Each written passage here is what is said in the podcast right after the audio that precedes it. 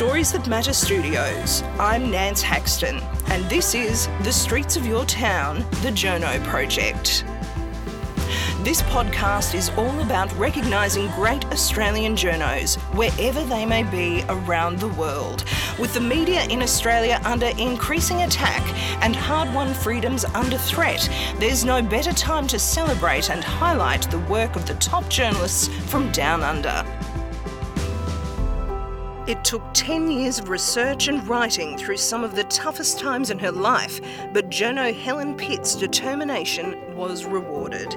She not only completed her book on the machinations of building the Sydney Opera House, simply called The House, but her work was also recognised with the 2018 Walkley Book Award.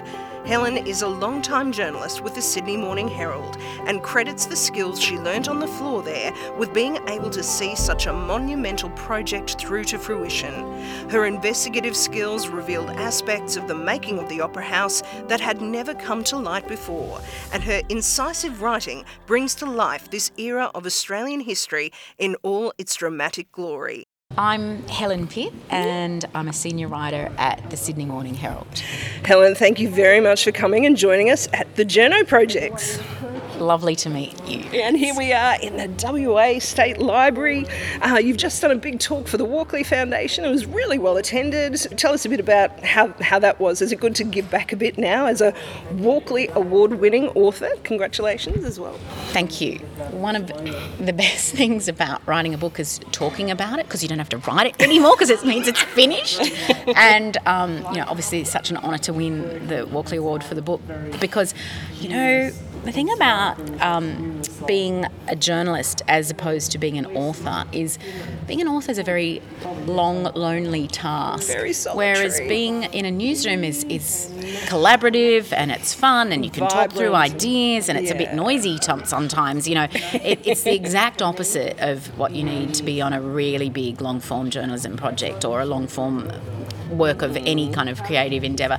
So I love the fact that I can kind of talk about it all now because you learn so much about one particular subject and you can stay really focused on that subject. But sometimes it's good to just come out of that little closed off area and and you know be back in the world for a little while so It really was a labour of love for 10 years, yes Helen. well it wasn't all 10 years it was Mm. idea pitching in in 2008 to publication in 2018 but there was a lot of time in between that when I didn't do anything that I just either was working or raising my son so it wasn't all that time but a lot of the time I was thinking about it so I actually really only properly signed the contract in 2016 but I had been been trying to be lured by the publisher for many, many years. So I just kept putting it off because I just didn't have the time or space in my life. I was working full time and all that sort of stuff. So that's why it was a labour of love, And no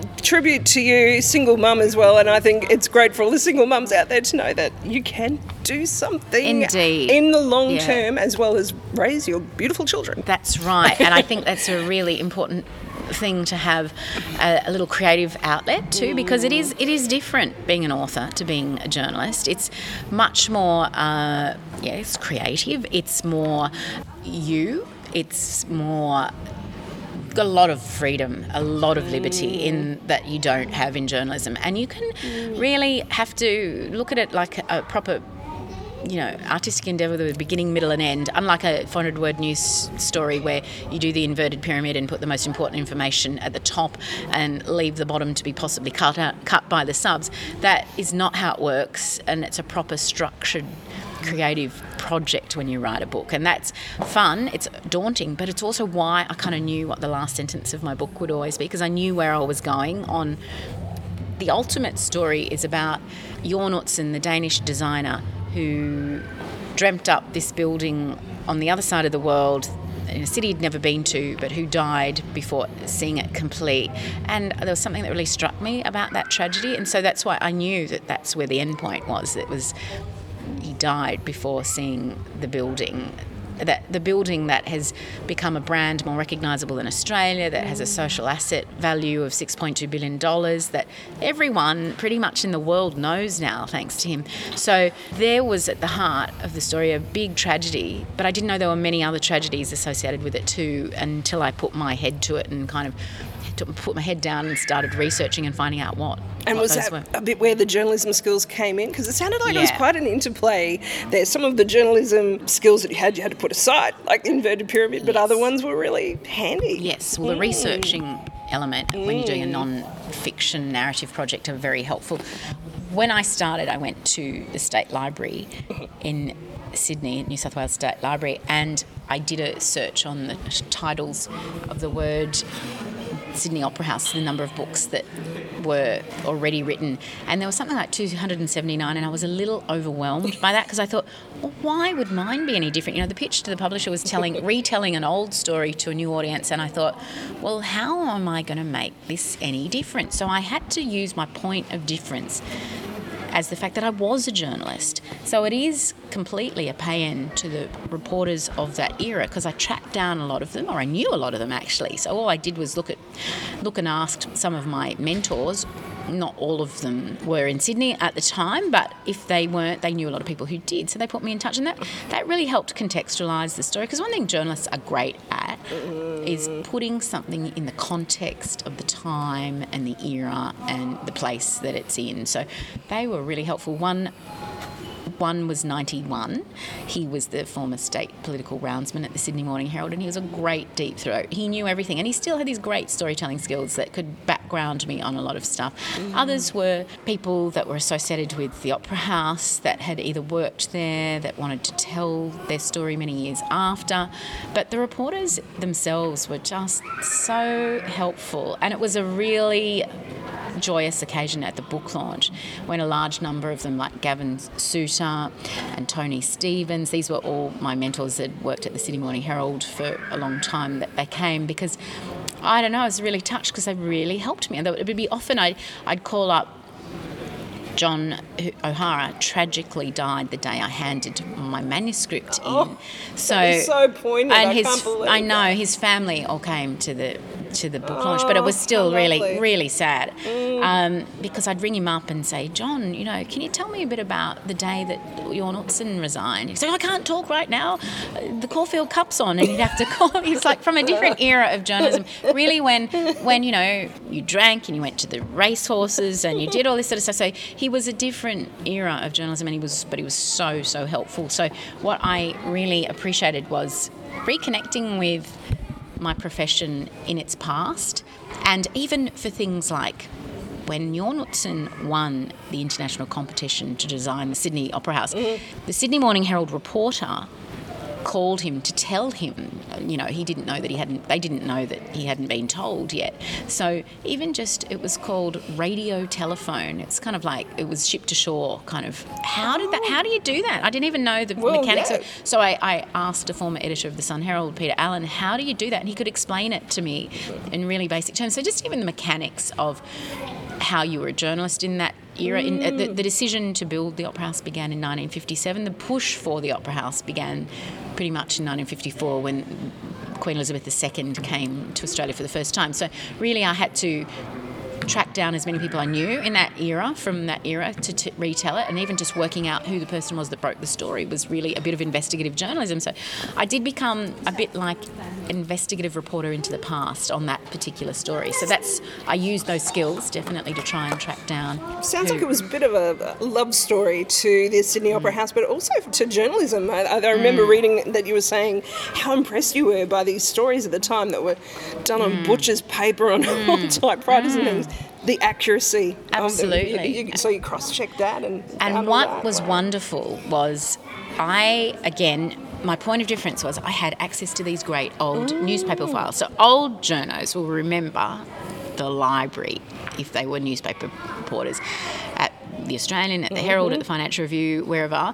They were these beautifully manila folder bound clip newspaper clipping files, and I got the Herald, Sydney Morning Herald's Sydney Opera House files that went from the late 40s through to the present day, and I read every one of them. And why that was really helpful in terms of I could have used Trove, you know, that's mm. very good. It's got the digital stuff, it's all there. But you could find out context on the newspaper files. Like you could flip the other page and see that the weather was that day or who was in visiting town that day. Like there was a rock band, Bill Haley and the Comets, you know, is Oh, visiting one time. So little inf- mm-hmm. pieces of information that were really great nuggets to add context again for this story. And again, it was just trying to look at something like the city I grew up in and reimagine what it was like in that time and retell it for an audience that had never known Sydney without the Sydney Opera House. So it was opened in October 1973. So anyone born after that would have no memory of Sydney without the Opera House. Whereas I grew up with it with a bit of as a background to my childhood, so I kind of knew a little bit about it. I was eight when it opened, so Yes, this is I- where your personal story my story, yeah, and that's kind of the kicking off point for the whole thing. So the reason I wrote the book was I was living in California and I'd lived a lot of my adult life outside of Australia. So As a journo over there? Yes, I mm. I worked for the New York Times wine website mm-hmm. and in France for a TV station called Euronews. So I'd lived out of Australia for a long time mm. and usually about the only thing anyone ever knew about my hometown was the Sydney Opera House.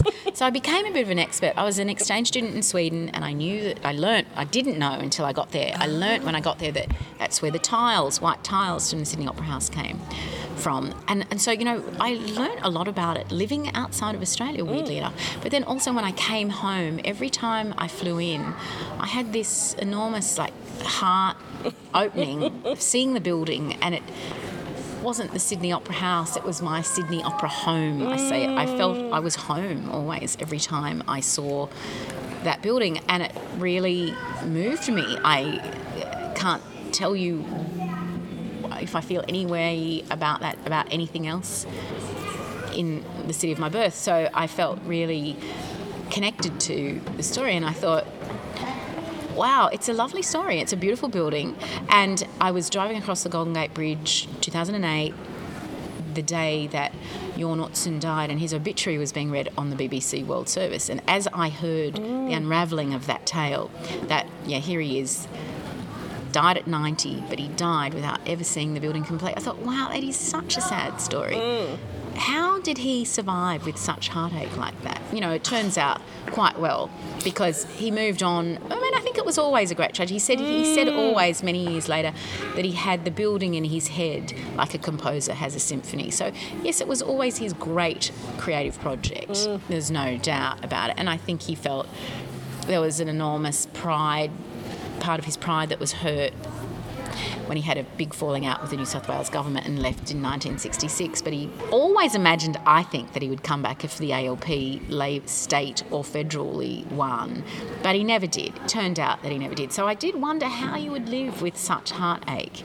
And I thought that at that time, there's a great story. I wonder how many people really know that story, uh, my age and younger. And so that's when I pitched it to a publisher the month after. And did it take all your journalistic persistence to get the his family to speak to you It did. It did.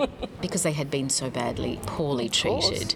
They were the rock stars of their day. They it sounds kind like. of were they hounded like by paparazzi, hounded by Mm. early early rock stars, and they left with a pretty bad taste in their mouth. I would have to say. Equally, the Hall family, Peter Hall took on the project. The architect took on the project after Utzon left, and they'd had a pretty bad experience too. So it He was kind of died in obscurity, really, didn't well, he? he Or died not getting credit for it. without getting work. credit for his. Hmm.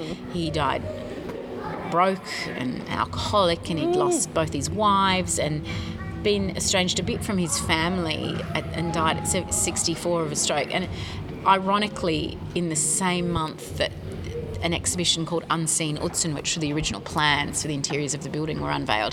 So, you know, I think he died of a broken heart in many ways, and I think Oh, his family would say that it's. story. me- And I didn't really know that at the time. Mm. And when I started it, all I knew was that there was the Utzon tragedy, I didn't know there was the Peter Hall tragedy. Really, I, I mean, I remember, I remember going there, being there on that day in 1973 as a kid on the harbour, and being on a boat with my parents and seeing these big red ribbons hung from the Sydney Opera House and the Queen cutting the ribbons and this big bunch of birds known as the big flap, all these pigeons that had been let loose on the day, and the balloons that got let loose, 60,000 went straight out to the heads. And I remembered all of the fanfare, and I remember my parents saying, Well, let's go inside, let's see what it looks like. And it was this reinforced concrete, you know, it's grey, very brutalist inside. And mm. my parents sort of scoffing at, oh, all that money, you know, all it is is concrete on the insides. And the, there was always this feud in Sydney about if you're in the Utzon camp or the Hall camp kind of thing. And because Utzon had left without any real plans for the interiors, Peter Hall had to kind of make it up as he went along. And I think he did a great job. I, I love the building, both the inside and the out. It doesn't bother me, but many people feel it's an inferior interior. I don't share that view. Mm, and mm. I think I've got to know both families, the Utzons and the Halls, and I have a very strong soft spot for them both. And I think they were both in very difficult situations. And as the Halls have said to me very often, we would have been great friends. You know, their families were very similar. In fact, Peter Hall on a European trip went with his first wife and tried to get a job in Utzon's office in Denmark. So they, they were very well known to each other. Mm. So that's another layering of the tragedy. As I said, there were so many tragedies associated with this book. It's remarkable that no one died in the making of the building. Mm. I can't mm. believe it, but that's the case. Considering case. how innovative all the yeah, skills were that they used to build it. Yeah. How difficult it was to mm. build. You know, it was never been done before. Mm. And they had to dream up ways to make it work. Engineering wise to make it work. And that was mm. really, really tricky. And that's why it's just not just a feat of engineering, but it's a feat of political will that it actually happened to because it was a vastly unpopular idea when they had the 1956 international competition. The winner was announced, and it was such a bold picture there on the front page of all the newspapers that I think a lot of people thought that is never going to be built. It's like, whoa, you know, they've never seen anything like it. It was like the reaction in the paper on that day was hilarious. It's like a like a row of nuns and a bunch of upturned, upended Viking ships, of hay bales, and the New South Wales W H A L E. You know, it was completely derided from the very beginning. And I think I think even Joe Cahill, who kind of is the political godfather of the whole story, I think in some parts he thought maybe it wouldn't get through to as as committed as he was to the building. He actually took the idea back to the rank and file rather than his caucus mm. to get it funded. So he knew it was going to be tricky. So it was it was kind of interesting, and that's why it was great talking to John O'Hara, who was the state political roundsman for 20 years at the Herald, mm. who covered all of this. And he could, again, give me context of what that ALP meeting was like when this woman got up and stood up and convinced the men of the ALP why they should fund the Opera House. So. And now for it to be so embraced around the world, like you say, you know, to, to, to have that struggle to actually come to be. Indeed. And, and not only it. everyone loves it, and I, I had that learning last year mm. when the Racing New South Wales attempted to project onto this, this, the sails of the Opera House an advertisement for the Everest horse race. And it's interesting because it happened this year again, but mm-hmm. on the Sydney mm-hmm. Harbour Bridge. People weren't as upset about that. Like there was a 300,000 word name protest. There were thousands. Sorry, that that was the. Um, the, the, signatures to, mm. to stop it. There were thousands of people at the protest. It was a real eye opener for me because I mean I knew I loved the Sydney Opera House. Mm. I didn't know quite how much that feeling was shared by many Sydney-siders and Australians in general. Actually, people all around the world. You know, mm. nine million people a year visit it, so it's pretty beloved. And does that go back a bit to the lottery? Do you think? I mean, I know it's kind of historic, mm. but is there? I wonder if there's an ongoing. I think I think that, that, explains why Sydney-siders love it. Mm. So mm what happened was after this woman, Miss N. Napper, convinced the blokey guys of the ALP black rooms to, to fund it, mm. they agreed to do that via a state lottery. So the Sydney Opera House was born, mm. uh, Opera House Lottery was born in 1957. The first one was drawn in January 1958. And you would be hard pressed to find a Sydney sider of that era, maybe an Australian even, that hadn't bought a lottery ticket. And you could become rich quickly. on it. You know, that you mm. won hundred thousand pounds. That was a fortune in that time, and it led to one of the greatest tragedies associated with the building of the Opera House, the Graeme Thorne kidnapping, which was the first kidnapping for ransom case in 1960 in mm. Australia ever. And any, he was an eight year old boy whose father won the Opera House lottery, and everyone saw this on the front page of the tabloids. And a man called Stephen Bradley picked him up on the way to school, took him to Centennial Park some reason a scuffle and he died. I don't believe he was meant to be killed.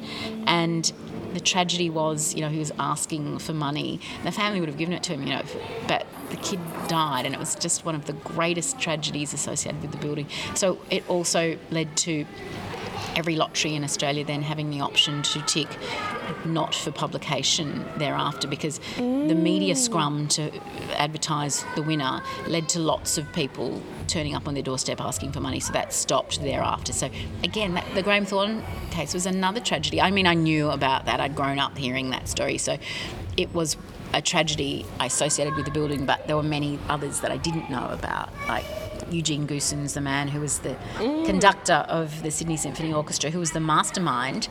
There was a pornography scandal that led him to leave the country in 1955 and never come back. So he was the first sort of victim of the small minds of Australia at that time. And, you know, look, honestly, it is not really that racy. The pornography was brought in. You wouldn't think so today, but back then it was enough to get him kicked out of the country. Such a story of its time, I suppose. But it is interesting because people do just love it so much now to hear that context. But, and are you enjoying being back in Sydney now, being based in Sydney, being yeah. a journalist again after all yeah, that time overseas? Yeah, and also I was an editor for a long time, mm. and I love being back writing because the, the great fun part about being a journalist is getting out and interviewing people, and that is such a gift that even 33 years from when I began is still the best part. You know, you're getting out and talking to people, and you know, you can make anything into a story. I think you know that's the thing. So true. I, I think yeah. you know, there's the standard news leads of the day that you can write for a newspaper. But for me, the stories that have power and resonance and actually have a lasting impact are the ones when you write about people or when you have a bit of an art, heart opening about. And I just think they are stories, the human interest stories that deserve to be kept telling, which is kind of what this is. The book is a massive human interest story. Um, it's about two families. It's a bit Shakespearean. It's not just about the 17 years it took to build it, and the four premiers, and the two architects, and the 10,000 people it took to build it. It's it's many things. It's a socio-political look at the era and how we got this extraordinary building. It would never happen today for many reasons. The actual Fort Macquarie that was there was the tram turnaround on Benelong Point before the Opera House was built. Well, you probably today would never get permission to knock that down for a start. And then you may not have the political will to push forward on that. And then you may not have had someone that had the courage to just do it either. That or, you know, someone like Jorn Utzon that was willing to take a risk on this little country at the end of the earth that he'd never been to, but was going to give him a chance. So it couldn't quite possibly have happened today. And I'm equally intrigued, I think, today, Helen, that you've had a story written about Instagram poets. Mm, so you've mm. gone from this great historical, mm. you know, time to. Um, to, to, I mean, and is that the life of a journalist? That it you is. can just walk it that is. path and you never know where the next story is going to come, I suppose. Well, I think it is, and that's what makes it interesting. I mean, you can be around, I've done rounds. Yes. You know, I've done um, political rounds, I've done a religious affairs round, I've done, worked at a financial newspaper, and I have done work at Australian Doctor Medical Reporting. And I, f- I find, you know, it's very helpful to have a specialty, definitely, but I still find it's so much more interesting to have no round. A general round. Yes. uh, the general beat. It's still it's still fascinating for me because you can just follow your instincts and say, "Oh, mm-hmm. that's so interesting." And the way I discovered that idea was I was noticing a lot of the younger girls in the office, you know, in their twenties, were liking this Insta poet by the name of Rupi Kaur, and I thought there's something in this. You know, why why do they love her so much? What does she represent? And I think she's a millennial that's really harnessed the way that age group communicate, i.e., Instagram. Mm. But she's also parlayed that into good old traditional publishing success with her books. You know that it was the one of her books was the best-selling book of the Sydney Writers Festival. She's sold seven million copies of two volumes of poetry. Like, I mean, who thought? Who would have known that poetry could have a renaissance? But it is. Yes, poetry is not dead. Same with radio. Yes, it's true. Mm, Look at A real renaissance. Podcasting and the internet have caused these re- renaissances of both art forms. Yeah, and that communicative tool, just having to embrace whatever tools you're given. Indeed, mm. indeed, and it's great. It's it's really an interesting way of shaking up, you know, what everyone thought was a dead genre, i.e., poetry, thanks to Instagram. Really, Did you know you were, or did you always know you were going to be a journalist, Helen? no. I didn't. I actually was more interested in uh, languages. I studied French at school, and I wanted to become a diplomat or join the foreign affairs or whatever. But what happened was I was the editor of my school high school newspaper, and it was a, a suburb of Sydney called Parramatta, and the newspaper was called Parramatters, and um, we entered it in the Sydney Morning Herald School high school newspaper competition, and the year I was in year 10, we won it, and a guy in the year above me at school got offered a cadetship in journalism.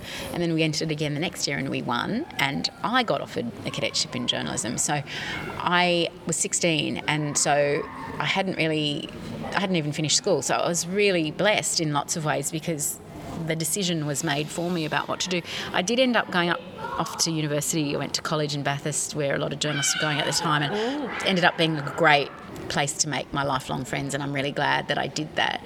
But obviously, I learned so much more in my first year on the job as a journalist than I could ever learn in three years of university. I'm really glad I did that because, as I said, they were it was a great living away experience, and and my my colleagues from that era are doing interesting things still in journalism. So some have gone to PR. I've done all sorts of things. So they still end up being my best network. So it was a useful tool to, to have done. I'm glad I did it. So, looking back now, I suppose it's interesting we were talking about the death of poetry being a bit. Uh, uh, we, that's not the case at all. What about the death of journalism? That's a, there's a lot of talk about that too. It sounds like the What reports of it are grossly exaggerated. Do you think? You well, we hope? Mm. just heard there today Oliver Gordon, one of the young journalists who studied at RMIT, is now with the ABC. Mm. His lecturer at RMIT said there are now more jobs than we have graduates to put in, which I find quite remarkable because in the last decade I'd have been sort of like slowly pushing people away from it. But I can see like the growth um, of maybe not your traditional cadetship at a newspaper or traditional cadetship at a media organisation, but there's so many vehicles that you can or paths you can go down as a young journalist that n- they're not just media and comms. You know, it's just saying there's just different things to do within big old media organisations, and it's, it's I can see I can see people entering it and they have such good technical skills now too. They're not necessarily just writers or reporters.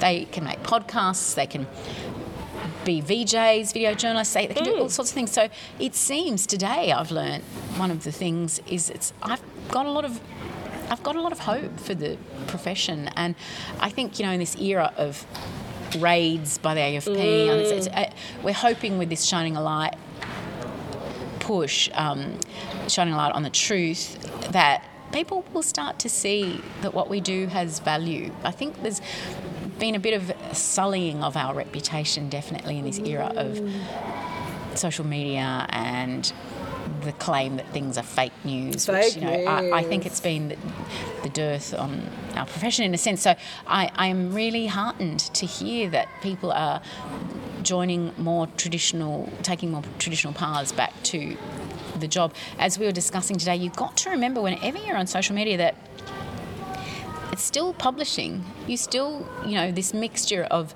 your professional and personal self, it's a little dangerous. I would be hesitating, I would be urging people off a lot of social media and back to, to regain some sort of important idea in the public's mind about the role that we play. I would really encourage a lot of young people to not put their own views on Twitter and because that sullies you in a sense it means you're not you're playing your card in a way. You're showing your hand. So I think it really is the whole like art of remaining as impartial as you possibly can needs to be rethought. and it's of. still so crucial, you think, so central to what we do? I think, yeah. Mm. I mean, of course, you come with your own political persuasions and they're informed mm. by your past, but I think you owe it to your subject to tell both sides of the story. Like, I, even in my book, there are two families involved. There's political, two different political parties. There's lots of sides to a complex story that's in the past, but you've got to try and be as even-handed as you can on everything that you approach as a journalist, but particularly on a long form piece of journalism, you owe it to your reader to be as fair. And, and this is where a good editor or publisher can really help you because occasionally I would get off and get a bit. Um, go down a particular path and think, oh, this is great. This is really, I've told me all about this. Thinking, oh, pull yourself back in because you can't be taking sides. The interesting thing about the whole writing of the book was I did try not to take sides. And then when this thing happened with the projections of mm. the Everest race jockey spots on the Opera House, mm-hmm my editor said, You've got to take a position. And I thought, Yeah, all right, I'm going to say. Uh, I think it's not good, not a good idea. This is a beloved building, and yes, it was bought with the proceeds of gambling. I get that, and it's hypocritical to say we shouldn't be encouraging hmm. people to gamble when the whole building was built with lottery tickets. But you know, given that we are a nation with one of the highest gambling problems in the world. I just thought the whole ethics of the thing, and particularly given that there are guidelines for UNESCO buildings that say you cannot project letters or numbers onto it. And they overruled them completely. The New South Wales government completely overruled the CEO of the Opera House. So that was interesting in that I was kind of forced to take a position on that. And that's good. That's what mm. opinion writing should be. But when you're writing a book, you know, you've got to think of this is not just a quick hit opinion piece that's going to be in the paper tomorrow. This has got to have long lasting um, impact. So you've got to really think through how you drive that narrative and you've got to keep going back to the narrative arc of the book and sometimes stuff's superfluous so you have to approach a long form journalism project like it's a river and sometimes you go off down a little bit of a tributary it might be the wrong tributary but you can turn your kayak back and go down the river again and that's there's never a waste, but sometimes you do like think, oh, why'd I go down there? I don't know. It's a complete rabbit warren. I don't know how I got there. Like I got really obsessed on one story. Um, Winifred Atwell, Atwell was this piano player who was the second person to perform at the Opera House while it was still being built. First woman, and I just got really taken by her story. And she lived in this high rise apartment in Collaroy in the Northern Beaches. And I was like, oh, this is great. And thinking, hang on, hang on. This is not about the opera. I just got really sidelined by her life story. And sometimes you do that, you know, and you just kind of completely go mm. down a road or because it's it's fascinating, especially if you're obsessed with a story. You're like, oh God, I didn't know that. You know, so that can be a danger when you're doing a long form thing. But nothing's ever a waste of time. Sounds like journalism was the perfect cadetship in a way to becoming that long form author. It was. Mm. In some ways, you know, I feel like you are a sprinter when you're a daily journalist, and then this is like you have to learn to become a marathon runner. So they're different skills. You use different muscles, and both can be helpful. You know, one can inform the other, but like it's a really you've got to take a really long term view when you're doing a big long form project. And I'd say that for anyone as a journalist, like you, you've just got to be really committed and compelled. And most importantly, you need to love the idea. The idea is crucial. As I said, I have a love of the Sydney Opera House, but when you choose a long form project, you really have to think of it as like choosing a spouse because you have to live with this idea every day for a long time and so you mightn't always love it you mightn't always like it even but you have to live with it you know you just have to stick it out and be really committed to telling a compelling tale, and that is easier said than done. Well, if I could just finish on, you touched on it before the AFP raids. I've asked everyone mm. who's been on the Journo mm. project, and here we are at a Walkley Foundation mm. do, of course, here in Perth. Are you concerned about the implications of that on press freedom? And, mm. and we've touched on maybe getting people's faith back in journalism. Is mm. that a key part of it? Yeah, it is I think it's worrying.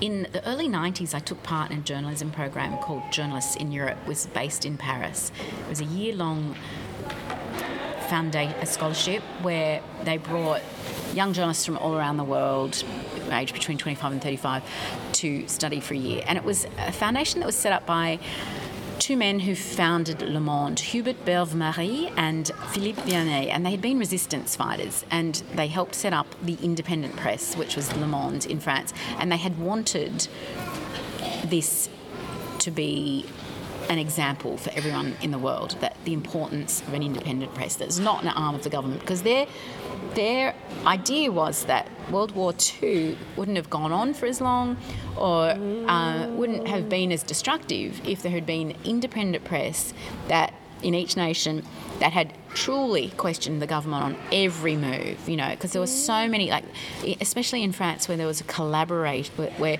it was German occupation and the newspapers were collaborators with that government, that this was a dangerous precedent, they thought, for human rights the world over. So they set up this foundation, and we were all young and passionate, and I really felt the fire burning in my belly about the need for independent journalism in that era.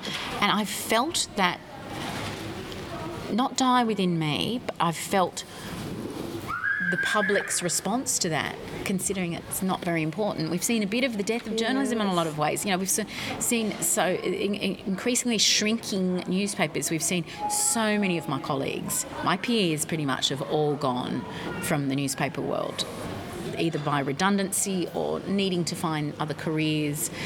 And I've felt a bit despondent in the last few years because I honestly thought that was bad enough, and now you've got the police raiding and trying to get our sources. And I felt this was a really dangerous era that we're living through as journalists. But I don't. I feel a little heartened when I hear that today there are, are way more jobs. I think this press freedom campaign we've got going on at the moment has been very powerful. Mm. I see people asking me more about like how, how does it impact you and mm, because you know because and, yeah. partly uh, you know we did this session yesterday on freedom of information and you know governments are trying desperately to try and not let you know anything mm-hmm. so much. So I look at a story like the Opera House Freedom of Information Acts didn't exist. Mm. and I've got documents from at the time. I mean, they make your hair curl because they are just so completely corrupt. I mean, the, the Askin government that were the ones that kicked Jorn out, they, in hindsight, were one of the most, were the most corrupt governments New South Wales has ever had. Mm. And in fact, the day he died, our paper published a whole load of allegations because our defamation laws had prevented them from being published before that. So, I mean, it's always been important, press mm. freedom, but it seems more so because we've had a little bit of, I think, things like Google, Twitter, Facebook, they've they've also been brought down a bit, a few notches, fortunately, I think, because mm. they've had so much power. A, we know so many of them don't pay taxes, which is again just an immoral element to their whole being. Mm. But you know, the Cambridge Analytica stuff, the roles that they've played in elections, of course they're partisan. And this is why a non partisan press is so important because we don't mm. push a particular government's line, we don't push a particular political party's line. And it's so important to equate press freedom with personal freedom. What kind of country do you want to live in Australia if you're not paying attention to what your press is able to report? So I feel a little more hopeful in the last few weeks because I can see a response like it's been very supportive that people are asking me about the front page. pages, like people that I don't think would have even read the Herald that much, but they could see that the Australian did it, the Telegraph did it, They are questioning the Courier Mail did it, every paper, and then you know reports in the on the TV and the radio. It was a really emboldened campaign by us all coming together to say enough is enough. So I am an optimist, and I always think that the role we play is really, really important, long form or short form too.